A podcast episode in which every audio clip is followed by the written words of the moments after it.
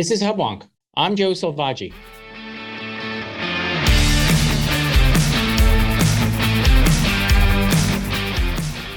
Welcome to Hubwonk, a podcast of Pioneer Institute, a think tank in Boston. The eyes of the world have turned to Russia's February invasion of Ukraine, where for the first time since the Second World War, a sovereign European country is facing an existential threat from an advancing army. The Russian leader Vladimir Putin characterized it as a military action necessary to rescue fellow Russians from an oppressive fascist dictatorship. The Ukrainians themselves, led by their charismatic president, Volodymyr Zelenskyy, have defied this narrative by both mounting armed and civilian resistance and also waging and winning the public opinion campaign for support from the United States and Europe. In an epic struggle to defend its right to sovereignty over the might of a former superpower, the Ukrainian people have accepted the mantle of frontline combatants defending freedom and the international rule of law. But can they prevail over a determined aggressor with ambitions to return Russia to its former Soviet prominence? And what can those of us who look on in horror do to help them in their struggle? My guest today is Senior Fellow from the Institute for the Study of War, Nataliya Bugayova, where she leads the Russia and Ukraine portfolio. Her work focuses on the Kremlin's foreign policy decision-making and ongoing global campaigns. Her research paper entitled, How We Got Here with Russia, The Kremlin's Worldview, written in 2019, is a chillingly prescient analysis of President Putin's ambitions to avenge the humiliation of the fall of the Soviet Union and lead Russia back to its role as rival to the US and the West. Ms. Bugayova will share with us how the themes in her research should inform our understanding of this war and guide our response. She will also share with us her experience of having her country attacked and trying to help friends and family survive the onslaught. When I return, I'll be joined by Institute for the Study of War Senior Fellow, Nataliya Bugayova.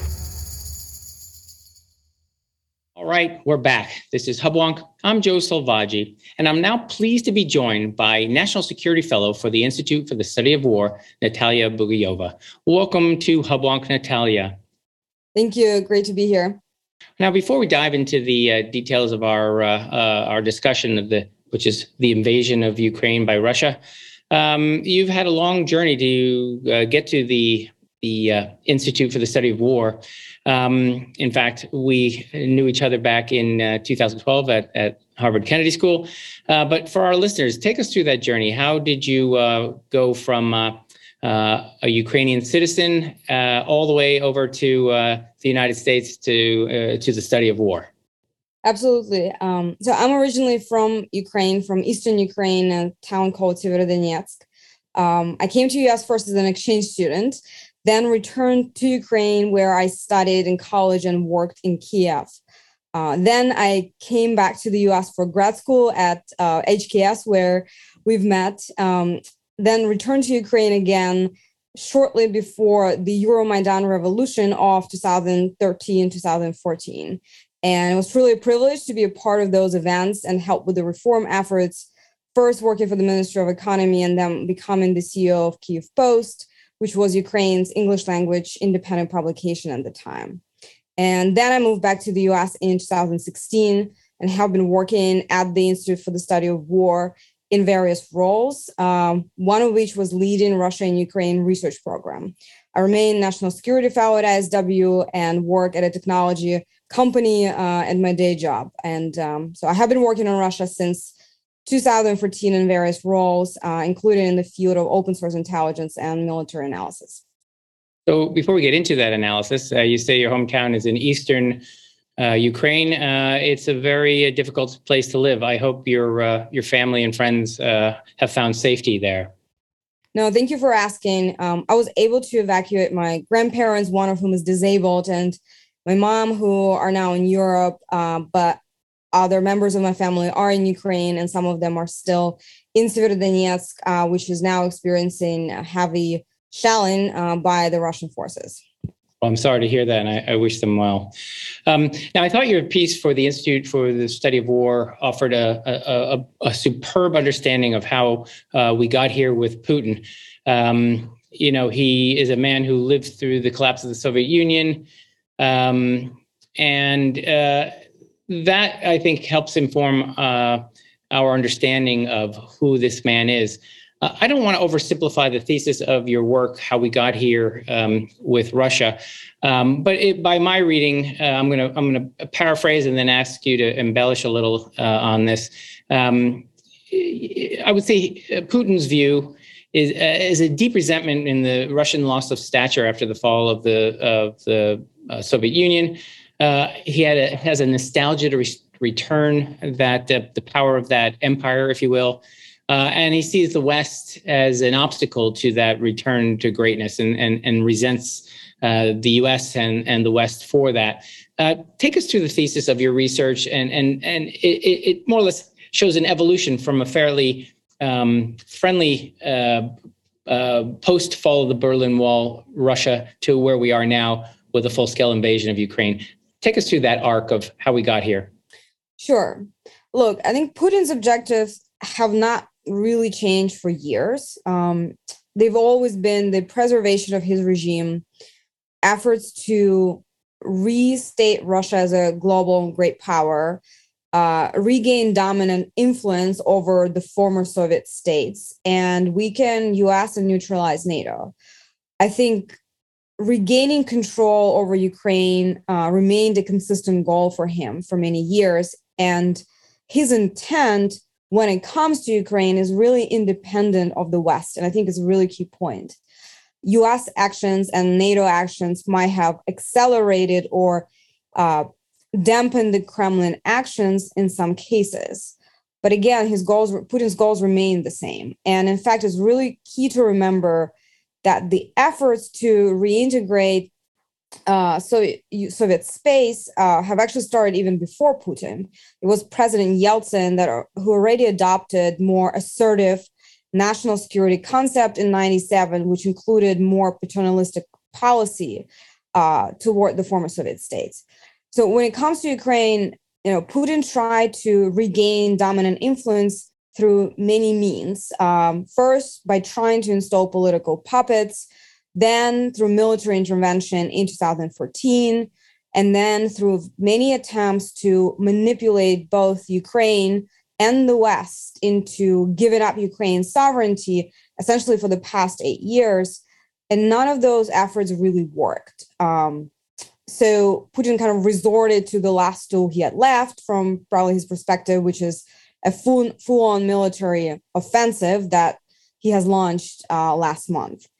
I just wanted to get to the first point you made in that response, which is, I think, addressing some level of narrative here in the U.S.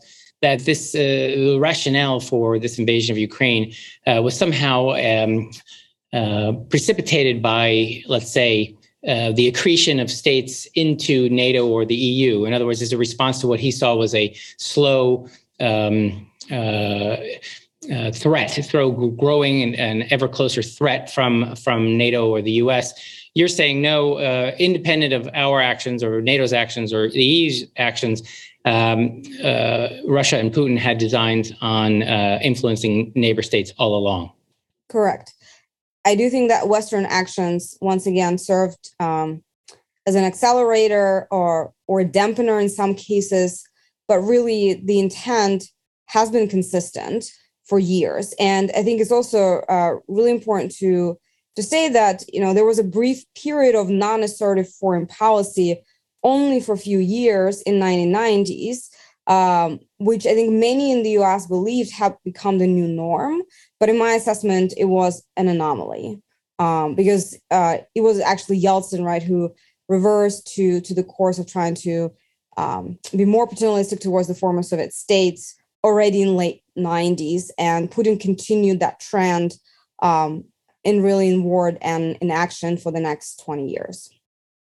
Well, another simultaneous trend were those former Soviet states who, I'd like to hear your opinion on that, decided to look westward and either join EU or NATO. I don't know what the count is. I believe 8 or 9 states that had been Soviet satellite states now are members of NATO. Forgive me if this is a naive question. Why wouldn't Russia be enticed to join the West, at least at some level, rather than position itself as in clear opposition? The point about states joining the West and Russia's argument about the sphere of influence, right, that it deserves. First, I just would like to point out that I think this argument is indefensible in many ways. First, the world, including Russia, recognized Ukraine's independence of many former Soviet states in 1991. And no independent state should need to justify its existence, its foreign policy ambition, no matter how big or small it is. I think that's point number one. Point number two, it was Russia's choice and the Kremlin's choice, first and foremost, to do so, in part because Putin's number one goal is preservation of his regime. And a lot of the, Western values and rules are antithetical to his efforts to preserve his regime, which he does through coercion, corruption, and just broadly authoritarian methods. So I think that's actually the core reason why Russia, despite perhaps some of its ambitions to join the West, has not, because the model is antithetical to Kremlin's model of regime preservation. So let's focus now on your country, Ukraine, which hasn't joined the EU, hasn't joined NATO, but clearly has gone from, let's say, a country largely sympathetic to Russia and being a partner or an ally of Russia to where we see now the brave Volodymyr Zelenskyy, clearly with a Western focus, one who seems to aspire to the freedom and the values of the West. Well, how did we get from a country that was largely Russian-like to one that seems to be leaning strongly westward? Sure. Look, I think Ukraine's and Russia's path has started to diverge actually shortly after the Soviet Union collapse. And divide has never been actually about ethnicity and language. And I can tell you that as a originally Russian-speaking Ukrainian. The core divide has been always about the way of life. And the Orange Revolution of 2004 was the first clear indication that Ukraine wanted to evolve to be the country with rights and rules. And the 2014 revolution was, of course, the pivotal moment. And again, the choice was not primarily about the West or the East. It was about whether to become a police state like Russia or not. And many in Ukraine made that choice in 2014, and some, paid the ultimate price. And I was part of the events on Euromaidan in 2014. And it's worth noting that Ukraine has been the only country in the former Soviet space that has had legitimate consecutive presidential elections, and the only country that had free media, no matter how limited, but nevertheless free. And, no matter the issues and, of course, the known issue with the corruption, I think the trajectory has been for years, much before Zelensky, kind of toward a freer state. Now, you mentioned so that this divide dates back to the fall of the Soviet Union, and it's a argument of a difference between values or aspirations for one's country, the rule of law.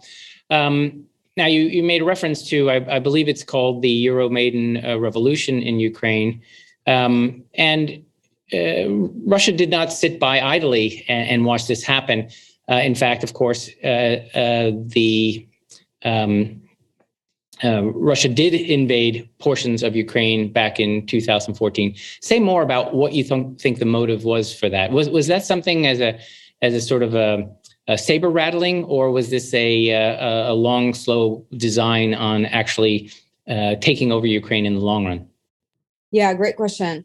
Look, I think first, Ukraine's freedom aspirations that were expressed very clearly in 2014 did pose a threat from Putin's perspective to Russia and his regime, precisely because the democratic model in the former Soviet space can both, endanger Putin's regime by showing Russians an alternative, but also endanger Putin's project to integrate the other states in the former Soviet space into kind of Russia-dominated frameworks.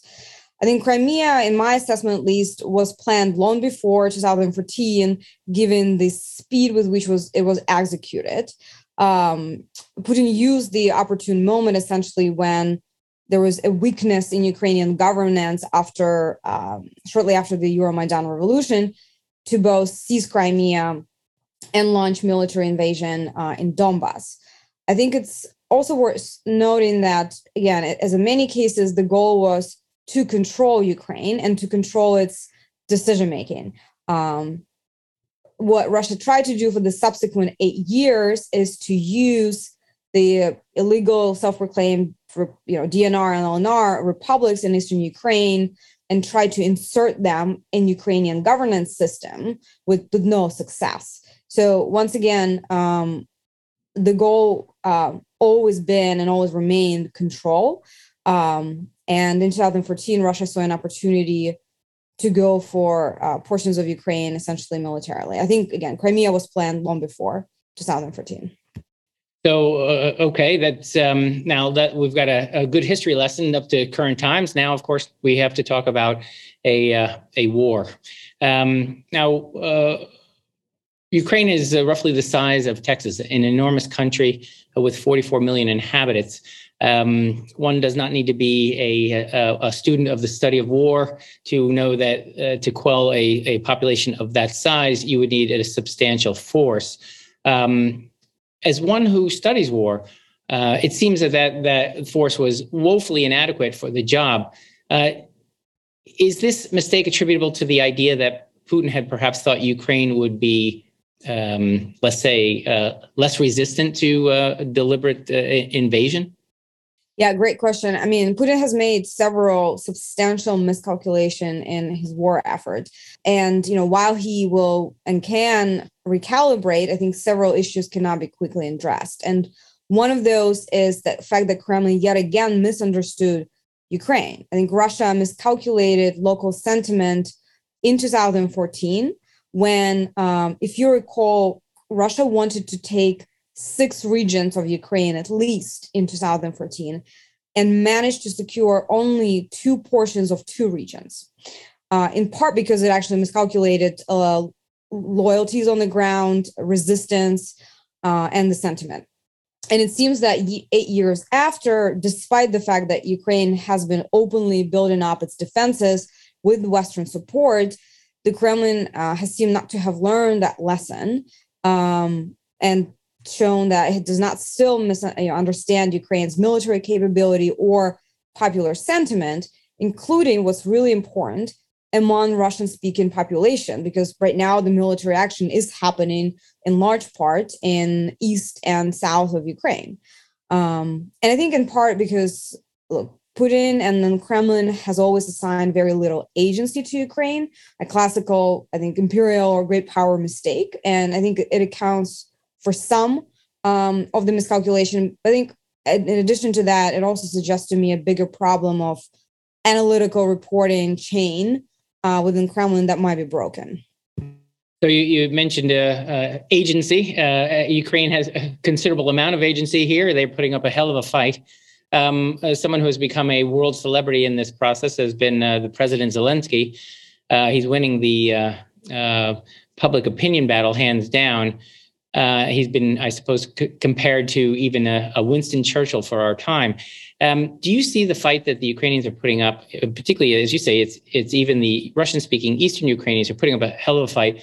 Is this owed to his inspiration and leadership, or do you think any reasonable leader in that position would still see and still be leading a fiercely resistant Ukrainian population?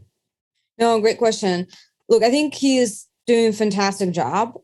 However, I think Ukrainians have well surpassed dependence on one leader. And it's really important to highlight. And, even during Euromaidan revolution of 2014, there was no one leader on Maidan. It was a lot of self-organizing, self-driven effort at the grassroots level. And similarly, when Russian forces launched an intervention in 2014.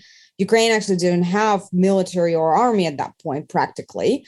And it was a lot of just local volunteers who went to the front line and fought at the time when Ukraine even didn't have a president. So I think with Zelensky or without, the fight will continue, though he's certainly, I think, an inspiration figure for many in the world during this time. So let's get into the on the ground. Again, you're a student of the study of war. What's the current military situation on the ground here on day 20? Sure. A couple of quick points. First, look, Putin's original plan to seize Ukraine in a matter of days has failed. Russia has not established air or ground superiority yet. And this is despite $1 billion of investment, years of military reform, combat experience. Russian forces seem to be failing at basic operational art. I think Ukraine's military, but also the whole population, including, once again, Russian speakers, are fighting relentlessly. Russia wasn't able to take a single major city for several days early in the war, but it has shifted its approach and is now essentially trying to inflict maximum cost and humanitarian costs and trying to level and bomb the cities and such level them to the ground. And we have many documented incidents of targeting civilians. And I think this is how Russia has continued to advance its ground forces very slowly, but under this umbrella of an air campaign. So it seems like it's screeching into something akin to a stalemate. I'm not sure we're there yet. It looks like Russia continues to advance, albeit slowly. Where do you see this military campaign heading, and what key events are you watching for? No, for sure. Look, the outcome is not written from my perspective. The whole country is emerging to defend Ukraine on one side. Russia, on the other, will likely regroup and renew its offensive. Putin can throw more capability at Ukraine, and there is some capability that he still has in his escalation letter. Russia also has information dominance over Russia's domestic information space, which allows it to spin the war in favorable light. However, there's several challenges for the Kremlin, but also several risks for Ukraine that I'm watching. First, the Kremlin made substantial miscalculation in its war effort, and some of which cannot be fixed quickly, like understanding Ukraine or Russian military struggling with basic operational art. I think Putin also took risks by deploying a significant portion of Russia's ground forces, which he probably did not intend to use in full, into Ukraine. There are massive logistical issues, and I think the key question is, can Russia establish reliable supply chains? So far, it hasn't, but that's one thing I think we're watching.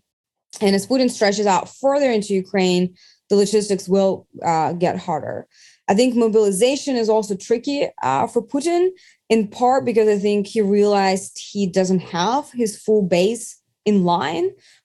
We see Russia's efforts to try to engage militaries of Belarus or calling for Syrians, or today there were some reports, though unconfirmed, that Russia is asking for Chinese aid in this fight. I think it's in part actually a sign of weakness and the fact that his mobilization efforts at home are not going well. I think two more things on Ukraine's side that we're watching that are really important. First, Kyiv is Russia's biggest effort and Ukraine's main risk. It can change the trajectory of war, even though Russia taking Kyiv will not end this war. I think second is also Russia's efforts in the south of Ukraine, where it had gained the most ground, even though slower than I think we forecasted. But Russia's efforts to gain foothold in the south and then encircle Ukraine's forces in the east is another thing that I'm watching. The Ukrainians have seemed to do something, done the impossible, which is unite all Americans behind a cause.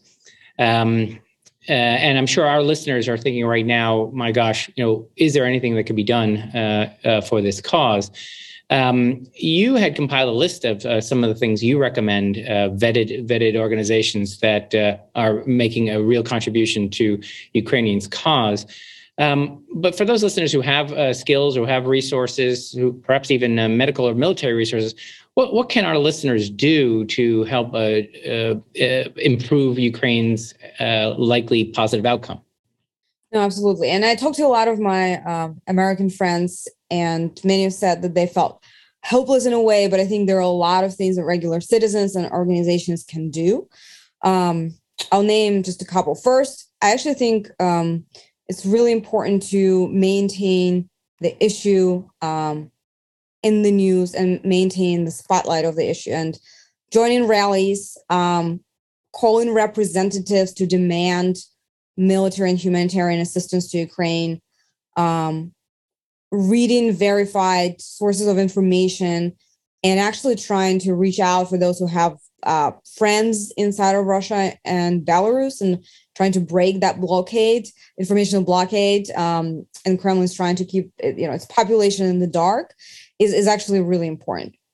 I think additionally, look, this war will be in part determined by logistics, and ability to send humanitarian and military assistance at scale is actually really, really critical. Ukraine, armed forces are several thousands of people, and then, they're supported by territorial defense, and then they're supported by the population. But if we have, millions of people around the world supporting them, it actually gives Ukraine a chance. So humanitarian aid through organizations like Razom or Nova Ukraine, and you can share the list of the vetted organization that I compiled, is really important. And there are also already ways to send medical and other aid directly to Ukraine from the U.S., which, now that some of the supply chains are established. I think final one I mention is there's a lot to do also for businesses and organizations, from kind of walking the walk on the ESG and divesting from Russia, but also keeping a lot of businesses accountable, especially those who operate in Russia, but separately just sending supplies to Ukraine at scale. Again, it's time for big moves. People, they're refugees, and people inside of Ukraine, they need basic stuff, right? Mobility, vehicles, fuel, pharmaceuticals, housing, modular homes, and things like that. So I think there are plenty of ways that people at individual and organizational level can support. Now, you study war. We established that. Let's talk about a different topic, which is peace. I know there's been several attempts by both countries to discuss the terms of ending the fighting. In your view, knowing both sides as well as anyone, what might be the terms under which both sides might be able to accept a truce or perhaps declare victory and end this? Yeah, it's a challenging question, in part because there have been peace talks for the past 8 years, and Russia had many opportunities to establish peace. And I just think peace was never a goal. Control always been the goal.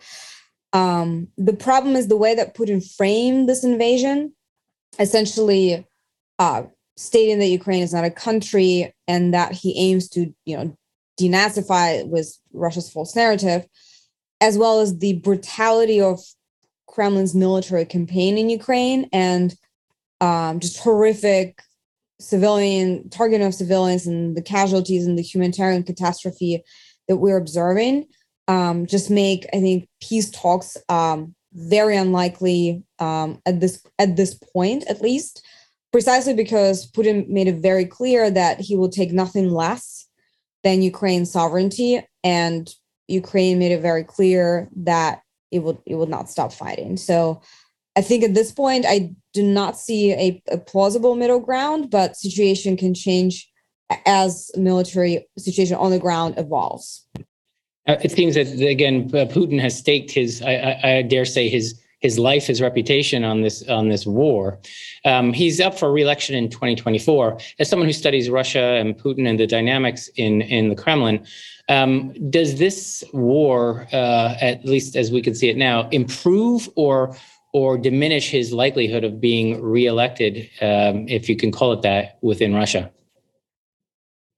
Yeah. So, look, first of all, Ukraine is not the only issue at stake for Putin in this war. His regime is, and actually so is the project to reintegrate former Soviet Union states is on a line. We've seen Russia's efforts to really pull in Belarus fully into this conflict.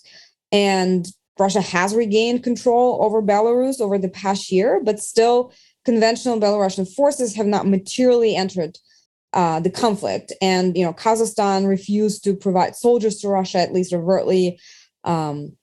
So I think there's many things that are at stake for him. I think 2024 is too far away at this point to make that assessment, just given how much he put on the line. I would also say that, look, U.S. should not anticipate that Russia's foreign policy will automatically change when Putin's term ends, whatever that might be and under whatever circumstance that might happen. Unfortunately, I think Putin's approach will most likely outlast him, at least partially, and that is by design. Oh, that's unfortunate. Well, I think we're running out of time. I think we'll have to leave it there. Where can our listeners find your work at the Institute for the Study of War? No, absolutely. I think Rush Team at ISW is doing phenomenal work covering the conflict and publishing daily updates on Ukraine crisis and the map. And big shout out to my colleagues, Mason Clark and George Barros, and Katarina Stepanyanke at ISW. And you can follow three of them on Twitter, but also just go into the understandingwar.org for daily updates. Indeed, I've been following those, and they're quite informative. It's terrifying, but it's what we're living through right now. So I just want to say a big thank you for joining us in the middle of a war within your country, with your family, your friends, your loved ones. Thank you for taking time out of your busy schedule to join us here on Hubwonk. Thank you. Thank you, and thanks for having me. This has been another episode of Hubwonk. If you enjoyed today's episode, there are several ways to support the show. It would be easier for you and better for us if you subscribe to Hubwonk in your iTunes podcatcher. If you want to help make it easier for others to find Hubwonk, it would be great if you offer a 5-star rating or a favorable review. We're always grateful if you share Hubwonk with friends. If you have ideas or comments or suggestions for me for future episode topics, you're welcome to email me at hubwonk@pioneerinstitute.org. Please join me next week for a new episode of Hubwonk.